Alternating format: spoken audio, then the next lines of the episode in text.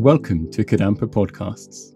These podcasts offer practical solutions to daily challenges and help guide us to a happier and more peaceful state of mind. In each episode, you will find an extract from a teaching given by one of various Kadampa Buddhist teachers worldwide. All these teachings are inspired by the profound wisdom of Venerable Geshe Kelsang Gyatso Rinpoche, a Buddhist master for our time. We hope you will enjoy listening.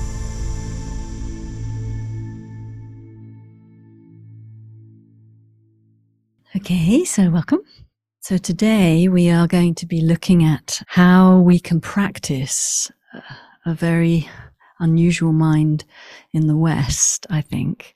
One that we haven't really even, we don't even really think is maybe appropriate, which is quite wild, um, but is actually uh, maybe not what we imagine it to be and is one of the key mechanisms for us being able to really cherish others, okay? really keep our mind in the right position. You know, so in the previous meditations, um, we've been trying to develop this really strong determination. I really will cherish others. And when we can remember it, it definitely works.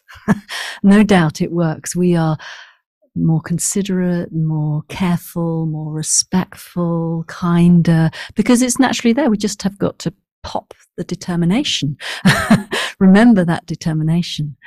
Uh, so one of the um, aspects of losing that determination is this automatic reaction that again is a training we we have when we are with others uh, uh, uh that you know, some we like, some we don't like, some whatever. We have different reactions.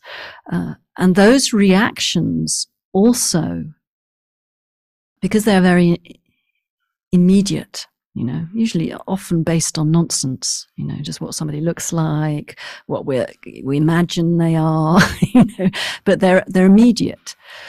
And they can be based on their position, you know, what they do, uh, so in order to be able to have a stronger, like, keep our determination not faltering, but really trying to be all encompassing, um, one of the mental attitudes that I think is really interesting. So your homework, interesting to investigate how to feel this mind without imagining it's something different than it is. So, what is it?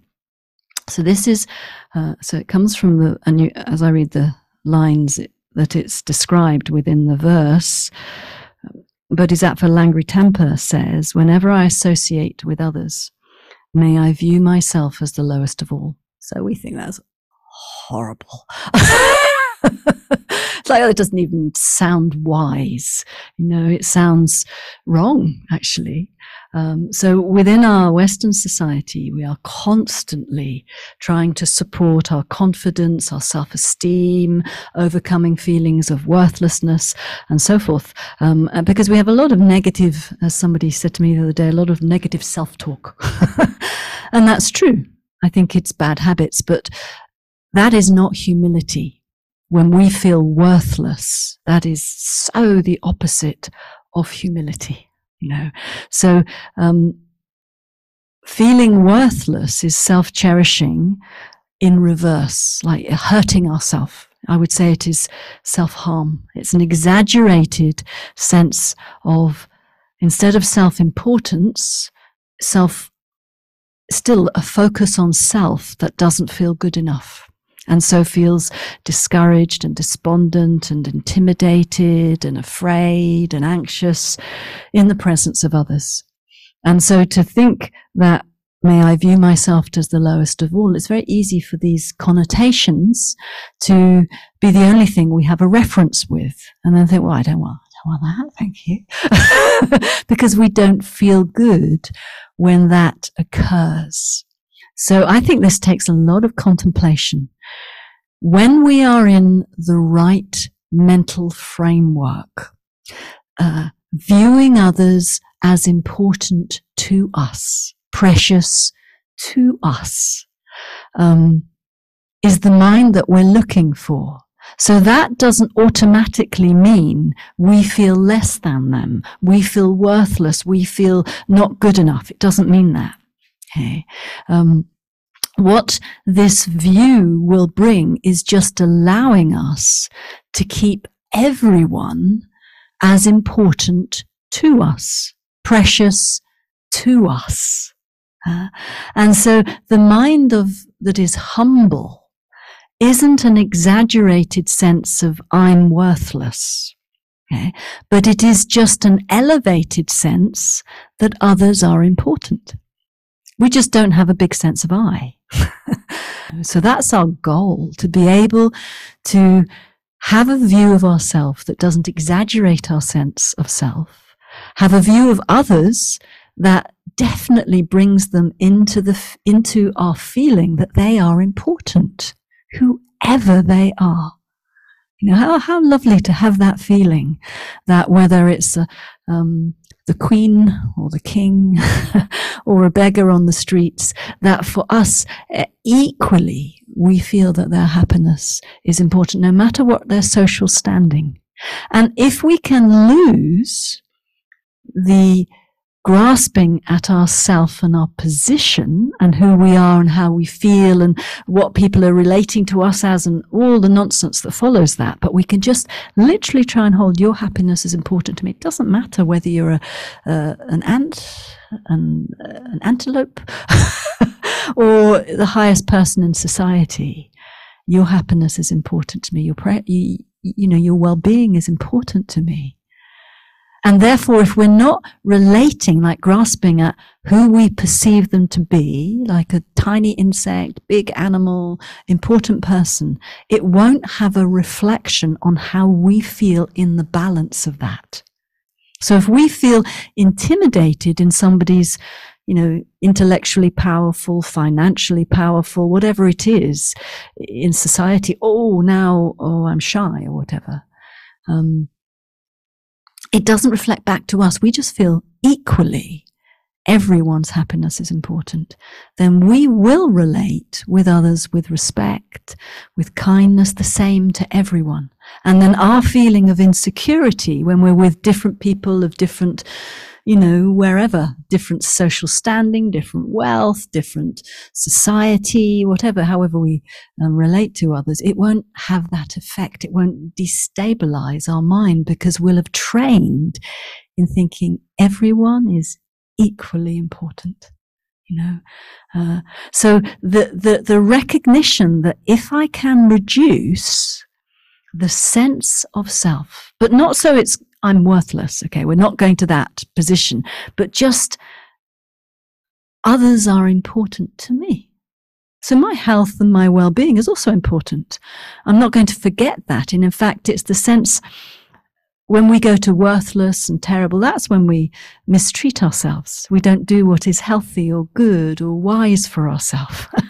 uh, but when we can just have a, a natural sense of self that isn't more important than others, which is what we're training to do, of course we can look after ourselves. We can rest. We can be happy. We can, you know, um, live happily.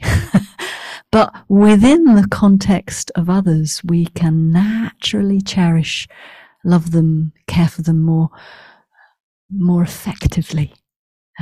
So we don't need to have this imbalance. So whatever happens is good, like Geshe-la getting out and his assistant getting out. Both was fine. how wonderful that would be. You know, how wonderful that would be. So of course we have to train in it. So it's, it's a method of going humility. It isn't an extreme sense of no worth, of course, but it's just a focus on others Others are important to me. Geshe-la says, one of the advantages of, of humility is that it enables us to learn from everyone.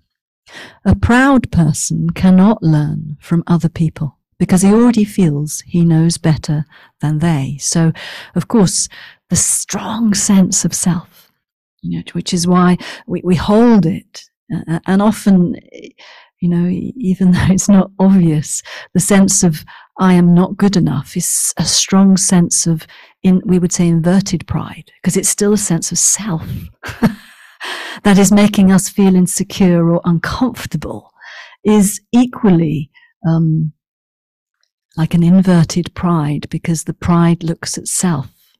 You know, it's like Genla Dekyong said, we all feel ourselves to be the worst practitioner. and we're all jostling for that position of being the best worst. so we just have to look at where it is because there is, you know, even, even like a, a, a homeless person on the street feels I'm a better, I, I'm, I earn more money than that homeless person. so I'm better at being homeless. I look more feeble or whatever it is you know. So because we don't train in averting that excessive sense of self in whichever way it goes, it prevents us from being able to learn from others, you know. So we just need to look at that. We say, uh, uh, you know, family is always a good one because we don't see where our competitiveness comes in, you know, uh, that uh, we want more attention from somebody or other. whether it's our parents, our kids, our other siblings that we have, and that jostling for position is still our sense of self that we have jealousy or competitiveness or and this is where humility uh, we can train in so we can just see that where our mind is relatively not balanced so just what we want to do is the relief of forgetting about our self importance and just really trying to view others as their happiness is important. But we haven't swung my happiness is completely not important. So we haven't strung to an extreme. We just in the moment thinking your happiness is important. Of course, I need to eat and I need to rest and I need to be happy with my family and so forth. Of course, that's all n- normal. But our training is to try and feel in those situations that it doesn't matter. You know, that my, my self importance doesn't matter, my well being definitely matters. Uh, and so we are relaxed and we are wise in looking after ourselves and so forth. On the other hand, a humble person who respects everyone and recognizes that they may even be an emanation of Buddha. So this is a, a mechanism by which we can subdue our sense of pride. You know, when we just notice it, you know, we just notice it developing me, what about me? then we can just understand if we happen to catch that and go, I don't know who anyone is. And Geshe says, even thinking maybe you're a holy being emanating just to help me train my mind more subtly, you know, in thinking, because of course, you know, it, it, definitely when I was in the presence of Geshe-la, um, I felt just like incredible respect and delight and fortune for being able to be in his presence. You know, so imagine if we had that for everyone. How wonderful to be. You could be an emanation of my teacher. You could be an emanation of Buddha. You know, just popping in, see how are you doing? how wonderful, you know? And if we could respect our boss, our neighbors, the people we pass on the streets, just they, they might be an emanation. You know, they might be a holy being. We have no idea what their minds are. And so that helps us. Even if we're just thinking, I'm only pretending, doesn't matter, maybe, because we don't know for definite. This, it will elevate our mind to be able to respect on a level that perhaps we haven't felt before. And all I can say is that level of respect makes you so happy. If you feel inspired by this podcast, then dive deeper into the timeless wisdom of modern Kadampa Buddhism by following the link in the episode description. We look forward to reconnecting with you in the next episode of Kadampa Podcasts.